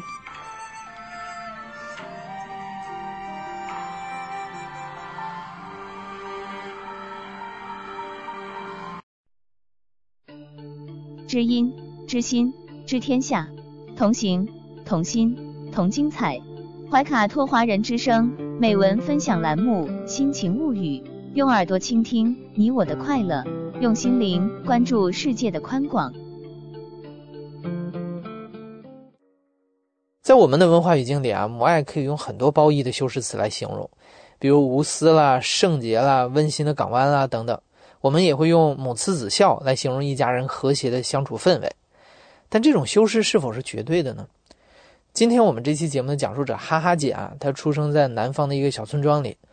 哈哈姐自幼家境贫寒，父亲嗜赌。在哈哈姐的记忆里，父亲没有承担过多少养家的责任，母亲成为了家里的支柱。从哈哈姐记事开始，她的母亲事必躬亲，含辛茹苦，对一家人的照顾完全可以用尽心尽力来形容。在所有人看来，母亲都是非常无私且伟大的。但是即使这样，哈哈姐从小就感觉。好像有哪些地方不对劲儿，在他的头上似乎总有一块无形的天花板压抑着他，影响着他生活的方方面面。但是当时年少懵懂的哈哈姐并不知道问题究竟出在哪儿，直到她遇见了一本书。我叫哈哈姐，七四年出生的，今年已经四十八岁了，祖籍是浙江千岛湖的，居住在上海二十多年了。出生的时候是住农村，然后我有个上面一个姐姐比我大两岁，下面有个弟弟比我小四岁。我妈是特别勤劳的一个中国的传统的一个农村妇女，那个时候也能吃苦。我记得印象特别深的就是我妈到那个隔壁一个村，就是可以榨油的那个东西去摘，我也叫不出什么名字。他每次都要比人家摘得多，人家摘一袋，他就要摘两袋的那种。基本上有时候摘到天黑，包括家里的养的猪，他都比人家多养几头。然后人家都说：“哎呦，你怎么这么勤劳啊？”然后这个那个村里呢，我妈这属于非常有知名度的，因为她本身也是属于那种外向活泼，长得也漂亮，就是说生活上她对自己要求特别高。应该说我们三个都是我妈妈从吃喝拉撒到照顾、读书的关心，就是说她都是全个重心都在孩子、都在家庭身上。但是对我姐妹三个都特别严格，最严格的应该是我弟弟，你们望子成龙嘛。那就是我弟弟已经读初中，准备中考了吧？我弟弟不是还外爱玩游戏嘛，然后又喜欢出去玩嘛，然后我妈就把我弟弟拉到那个我们有个叫新疆大桥，拉到水库要淹死他，就是说意思说我就要给你压力，你才考的成绩好。我记得我弟弟是蛮求饶的，意思说妈妈我会努力的，我会好好考成绩的，反正就不要淹死他，就就这样子啊。我姐小时候从小给她逗，然后我姐爱出去跟人家玩。我因为我妈从小是打人的，我妈回来有时候就会打我姐。我妈打人蛮狠的，最喜欢说的一句话，在我姐身上，我应该在肚子里头就弄死你。那我姐从小就有阴影了呀，所以他们现在到现在关系都非常不好。我母亲属于典型的这种情绪很不容易控制的，就是很容易情绪爆发，然后控制欲非常强的那种。已经快高考了，我记得很清楚，看一个电视连续剧叫《八月桂花香》，最后几集了。我其实很明白，看完了这个，我也会很自觉的去学习，而且本身一直也很自觉、很努力的去学习的，从小就这个习惯，不需要让我父母操心我，我就拼死拼活努力，成绩都不好的那种人。我妈本来就知道的呀，只是觉得我这几集看完了我就心安，然后我妈就不让我看，火的不得了，她就拿我的头撞墙，拼命的往墙上撞。记得很清楚，他说：“你要看是吧？你看我要撞死你，你看我就撞死你，你看我就撞死你。”我是我妈怎么打我，我是不动的，哭得死去活来，当时很恨呀，很难过呀，我就不记仇啊，睡了个晚上，第二天就好了，照样开开心心的，该干嘛干嘛，哎，妈前妈后的，教得亲的不得了。因为我觉得我妈也是确实确实挺苦的，呃，就像她自己老说多么多命苦，她喜欢说命苦。呃，为了我们子女，确实是呕心沥血了一辈子，付出了一辈子，所以我觉得我有义务、有责任照顾我妈。我姐不做事，喜欢外面玩，我家务事都是我来，我帮我爸爸洗衣服，帮我妈妈洗衣服，会烧饭，会做家务。我印象就是没有抱怨。首先，我的衣服都是我妈给我姐买，我姐不穿的就给我穿，我没有怨言的。然后吃的，我妈烧什么我吃什么，我听话。我妈说东我不西，我妈说南我就不北的。在哈哈姐的成长环境里，小孩子顽皮犯错是会受到严重的情绪化的责罚的。而哈哈姐从小就是家里那个最听话的、几乎不犯错的小孩，她一直用积极的眼光去看待他们的家庭关系。而姐姐和弟弟的顽皮也让她很心疼母亲。哈哈姐知道母亲确实是一个很不容易的女人，所以自己有义务帮母亲分担这份辛苦。但也正是哈哈姐这种习惯性的听话和顺从，让母亲对她寄予了厚望。随着哈哈姐慢慢长大，她感觉到了母亲强加在自己身上的巨大压力。母亲开始不停地告诉哈哈姐，希望她成为一个怎样的人。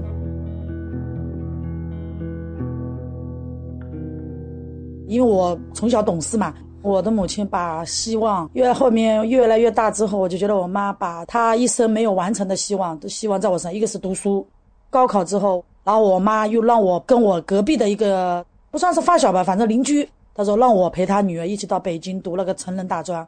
隔壁的邻居他学的是财务，因为他们几个姐姐哥哥都是银行里做的，爸爸也是银行里做的。他说学财务以后小姑娘好找工作，他就一定要我选这个专业。当时我报的营销，第二个是法律，我妈又没有概念，他说不行，一定要学这个专业，学财务。反正这句话，永远你就是再反抗再怎么样，总归他是对的，他说了算。那个时候我们家亏损，做生意已经亏损的很厉害了。借钱就让你读书，一心一意想把你培养成凤。反正就是我妈对我的期待那是超乎想象的。我是九七年七月份毕业的，其实我是不喜欢老家的，我甚至从来都真的不太想回去。没有任何关系，没有任何资源，家里条件也不好。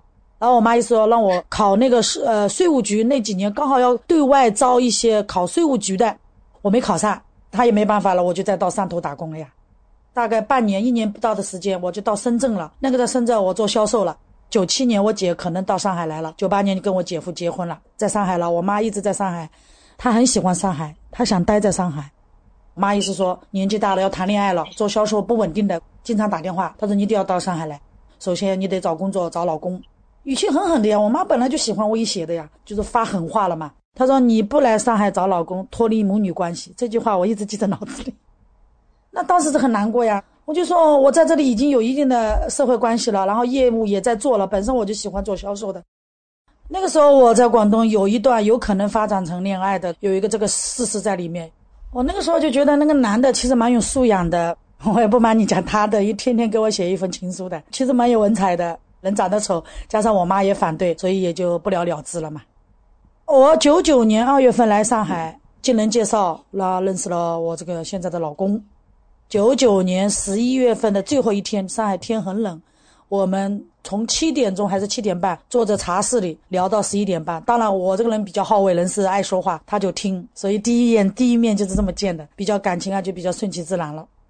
他的经济条件属于差的，但是他有个稳定的工作。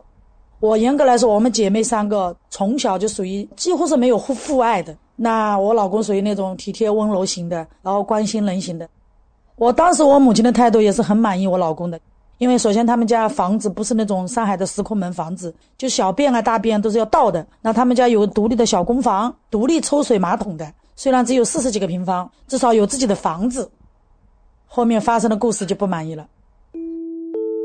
两千年悉尼奥运会，然后我妈照顾的那个钟点工的那个婆婆，她儿子女儿都在澳大利亚，在悉尼，说要把我介绍到澳大利亚去，因为我长相也还可以嘛，然后性格也很好，我妈就很心动了，然后我妈就干涉我了，就让我跟我老公分手。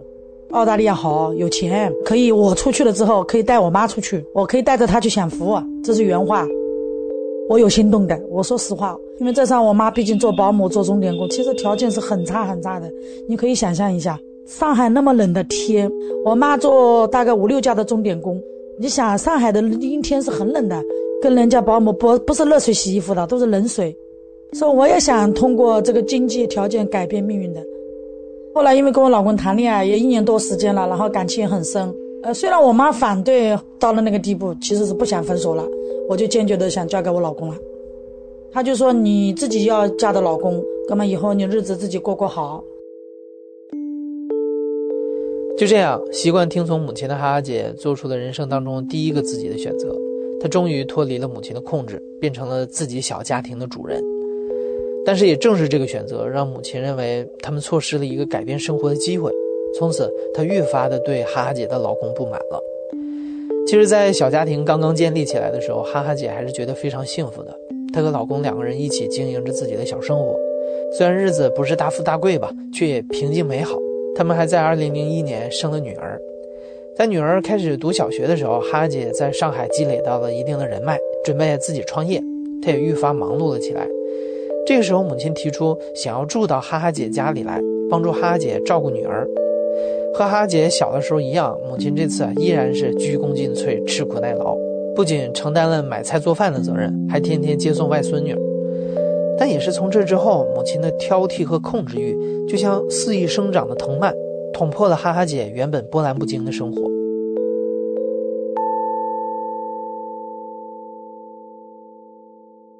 逢年过节，就是我姐、我弟弟吃饭什么的，都是我妈烧，然后呢，厨房里弄得一塌糊涂。比如说烧好一个菜端出去，我老公就会拿个就擦布会擦。然后我带我妈进厨房呢，我肯定是看的不舒服了。我这里还没做完呢，你我妈属于那种，比如说烧十几个菜就摊得一塌糊涂。那我老公就觉得你烧一个弄一个就弄干净一点，就是说及时处理的那种，那完全步调不在一个频道上。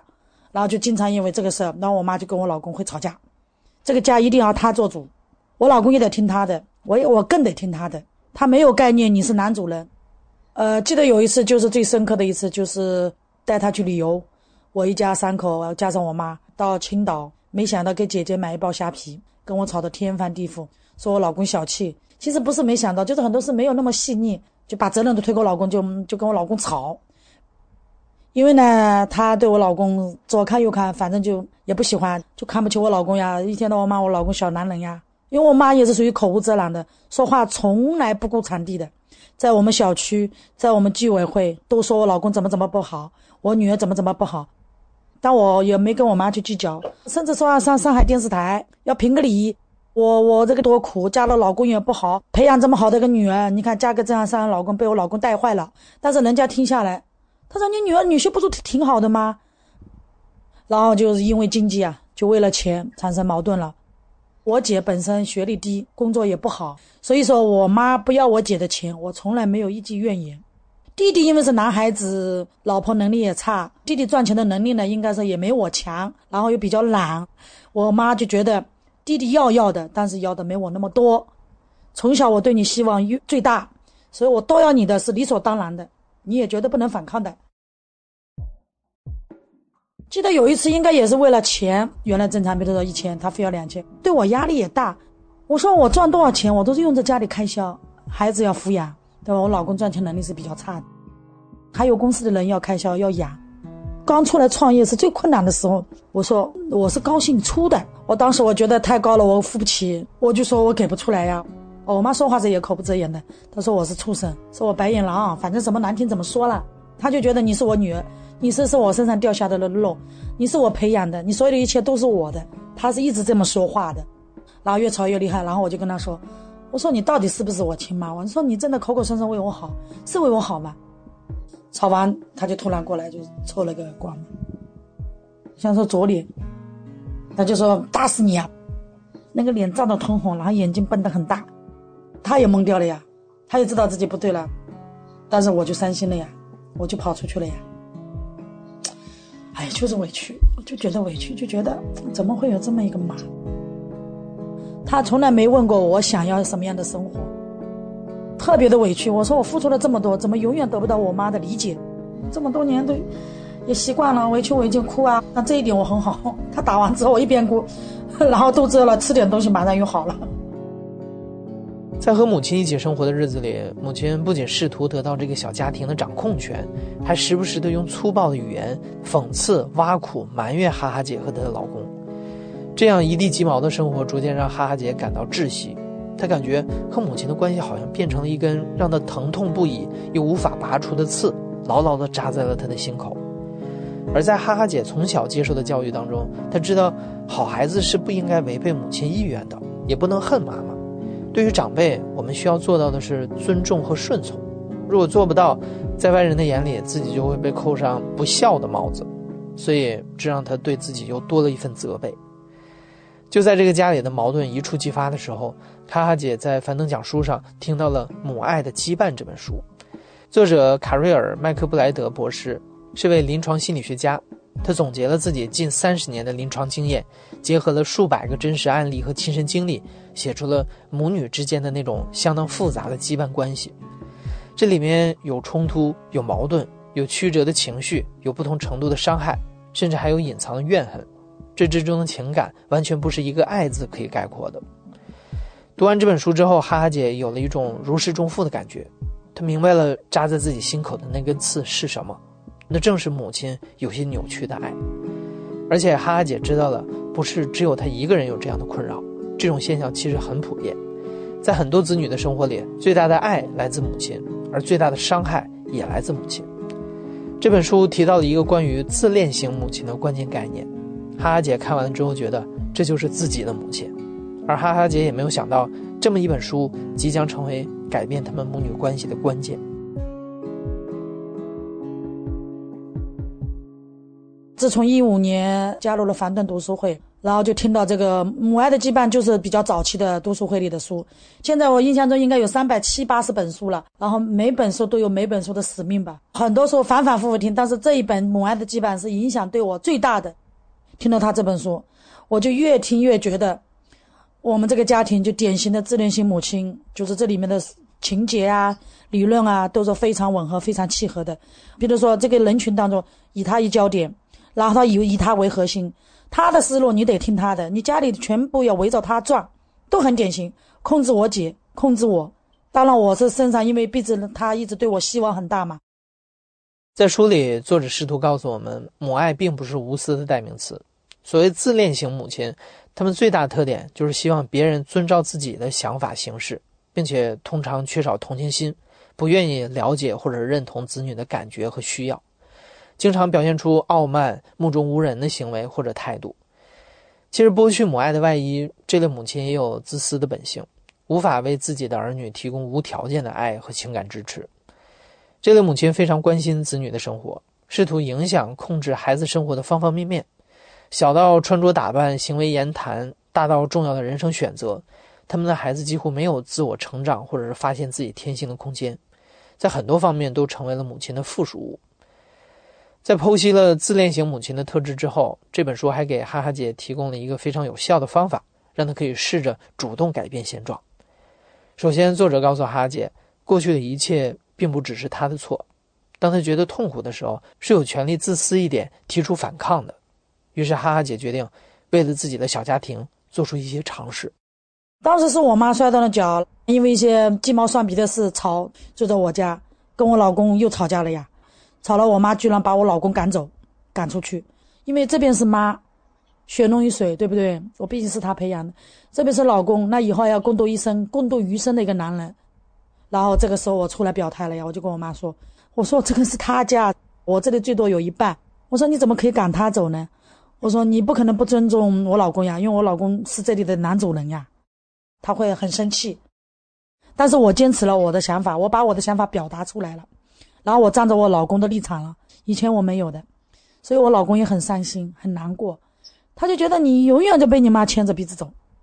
我是第一次正儿八经跟我妈正面的冲突厉害之后，站着我老公的立场的。虽然这一次哈哈姐并没有得到母亲的理解，但是她总算是迈出了反抗的第一步。在这本书中，除了勇敢表达自己的想法之外，作者还主张让子女努力从心理上和物理上从母亲身边独立出来。通过减少接触，把自己从围着母亲转的状态当中解脱出来。当然，大部分的母亲是不接受这么做的，但我们需要用温和的方法坚守，并且重申自己的底线，直到母亲弄明白为止。母爱的羁绊就是这个方法最好的有有一点就是说，跟母亲产生距离，不要住在一个屋檐下。有一些小事不按照母亲的想法去做，这么多年我在外面上班。做业务，我比如说跑了哪些客户，我卖了多少东西，赚了多少钱，拿了多少提成，我都要跟我妈说的呀。外面吃了什么东西，就是我习惯性的会向她说。那养成这个习惯了，一时半会也改不过来。这么多年了，现在不会了。现在我逼着自己慢慢在改变。我就跟我妈说，我说尽量不要住在一起。你像平时做客，比如住个一个礼拜、一个月或者多少时间都问题不大。我妈是不接受的，就为了这事也跟我吵，说我没良心，说我良心被狗吃了。呃，反正怎么难听怎么说吧，是那个女儿白养了，白培养了，就这样。我就根据他梳理的呀，首先坚持自己的原则，然后你有问题，你不像以前啊，不敢说，不敢表达。那现在，比如说我有想法了，我可以直言不讳的跟我妈说，我要考虑到我的孩子跟我的家庭。我说老娘，我说我受你的影响还是蛮大的，两个人在一起就像刺猬一样，你刺我，我刺你，相互伤害的很厉害呀。真的对我女儿也不好，对我也不好。我说老娘，我说你觉得这样开心吗？这个他听得懂。后来一零一五年之后没待多久，因为他不是找了个老头了嘛？那个老头是非常喜欢我，非常欣赏我，说我很孝顺。只是我妈是蒙蔽了眼睛，看不到我的。然后他就劝我妈回去，他说：“毕竟我成家了，我有自己的家，我有自己的孩子，这个家才是以我应该为主的，不能再像以前，因为他都看在眼里。”后来我妈也就回去了。金钱上我是一直在补贴的。跟母亲分开住之后，距离让哈哈姐和母亲的关系得到了缓和。在冷静下来以后，哈哈姐开始尝试理解母亲，并且接受母亲不完美，这也让她释怀了不少。就像书里面说的，即使是心怀好意的母亲，也有可能做坏事，不经意间伤害到一个无辜的孩子。而最有可能影响到母亲对待子女态度的，就是她的原生家庭。哈哈姐想到，她的母亲很可能也曾是一个不被理解的孩子。跟我母亲分开之后，我就觉得我心里的压力没有那么大了。以前毕竟因为住在一起，心理压力很大，抬头不见低头见的。跟我母亲分开住这这几年，已经越来越觉得这所有的事情都是我有掌控欲，我的人生完全我自己做主，而且所有的事情都是我喜欢去做的事情，不管这工作还是生活还是交朋友，越来越好，状态也越来越好。母女之间的相处这一块，我这个羁绊慢慢慢慢卸下了。这个就是人家说距离产生美的一个原因吧，就会现在越来越站在他的角度，因为要达成和解嘛。一旦分开了，我会更想到他的好，更想到了他对我的付出，更觉得我妈越来越不容易。以前也会忽略他。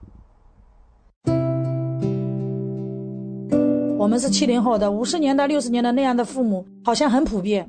我妈应该是受我外公的控制，因为我外婆跟我外公大概我妈三岁，他们就离婚了。我外公那个时候农在农村杀猪的，条件应该是不错的，但是没让我妈读书。我妈很想读书，因为我外公也没文化，所以她从年轻的时候就怨恨我外公。然后我妈意思说我外公就那个时候看着我爸爸长相还可以，然后又有个木匠活，然后就让我妈跟我爸在一起。时代的烙印是每一代每一代都有的。外公那个年代对我妈的影响就是包办婚姻是很普遍的。然后我妈当时说说我爸也挺懒的，不肯，我外公就逼着他们在一起，啊，反正就干涉特别多。我有印象特别深的，他就说都是你外公呀，不想跟你爸爸结婚的了，怎么怎么怎么怎么地，就这样子，对他产生的伤害。加上我我爸爸确实是个不负责任的父亲，然后后来我越来越能理解他了，他也是个受害者。因为今年上海不是疫情嘛，封了两个月，我就突然特别想我妈，特别想去看我妈。然后我一说我去，我姐就一起去，然后我们三个就开着车回去看了我妈，我就陪她，我帮她做家务、打扫卫生、烧饭。首先她非常开心，然后在哪里都说我好。很明显的就是说我妈也改变了很多，她说话没有像以前那么的，就是说一定要怎么样怎么样，会问你你最近好不好啦，或者跟我老公的关系好不好啦，笑容也更多了。家长的行为模式会通过耳濡目染传给下一代。我们的父母很多又来自于一个遭受过剥夺的时代，他们在成长的过程当中，内心里留下来的隐而未查的创伤，会让他们不自觉地在孩子身上寻找补偿，于是扭曲的爱就这样成为一种痛苦的遗产，代代相传。但是当我们有了这个自我觉察之后，我们会有更多的选择，而不是只跟随着父母的行为模式。在读了这本书之后，哈哈姐意识到自己不能再让女儿承受这种痛苦了。母爱的羁绊应该从他这里结束。呃，《母爱的羁绊》这本书呢，就是说把爱无条件的给了孩子。像我们这个父母，他是等于对儿女是有条件的。那我对我女儿是完全无条件付出的，我几乎都没在我女儿言语上说啊，我培养你，你以后要报答我的。我注重的是身心健康。有很多妈妈注重的可能是成绩啊、漂亮啊，我是注重她的实际的心理需求。比如说，他读书，他都已经在上海能上个二本了。他说他想去日本留学。OK，在我自身的经济条件能允许的前提下，我尊重你。OK，这是你的路，你自己去选。送我女儿出去，尤其在东京，花要花很多钱的。我经济上也有点捉襟见肘，但是我也在努力的、拼命的在赚钱，然后培养她。我几乎没有这么想过，我在我女儿身上付出这么多，以后让她来回报的。羁绊的关系，我可以终止。我女儿选这条路，我就希望她自己收获自己美好的人生，而且这个人生的路都是她自己去想要去走的，是她要对她自己负责任的路，而不是妈妈给她选的路。各位听众，快要九点钟了，我们今晚黄金时段的华语播音也将告一段落。那今晚主播奥斯卡、小峰、轩轩在这里感谢您收听怀卡托华人之声。我们在下一个黄金时段空中电波再见。怀卡托华人之声，音质天成，悦动人生，伴我随行。怀卡托华人之声，音质天成，乐动人生，伴我随行。You are listening to Waikato Chinese Voices. Follow our radio, share the world. 您正在收听的是 FM 八十九点零。怀卡托华人之声广播电台节目，我们在新西兰为您播音。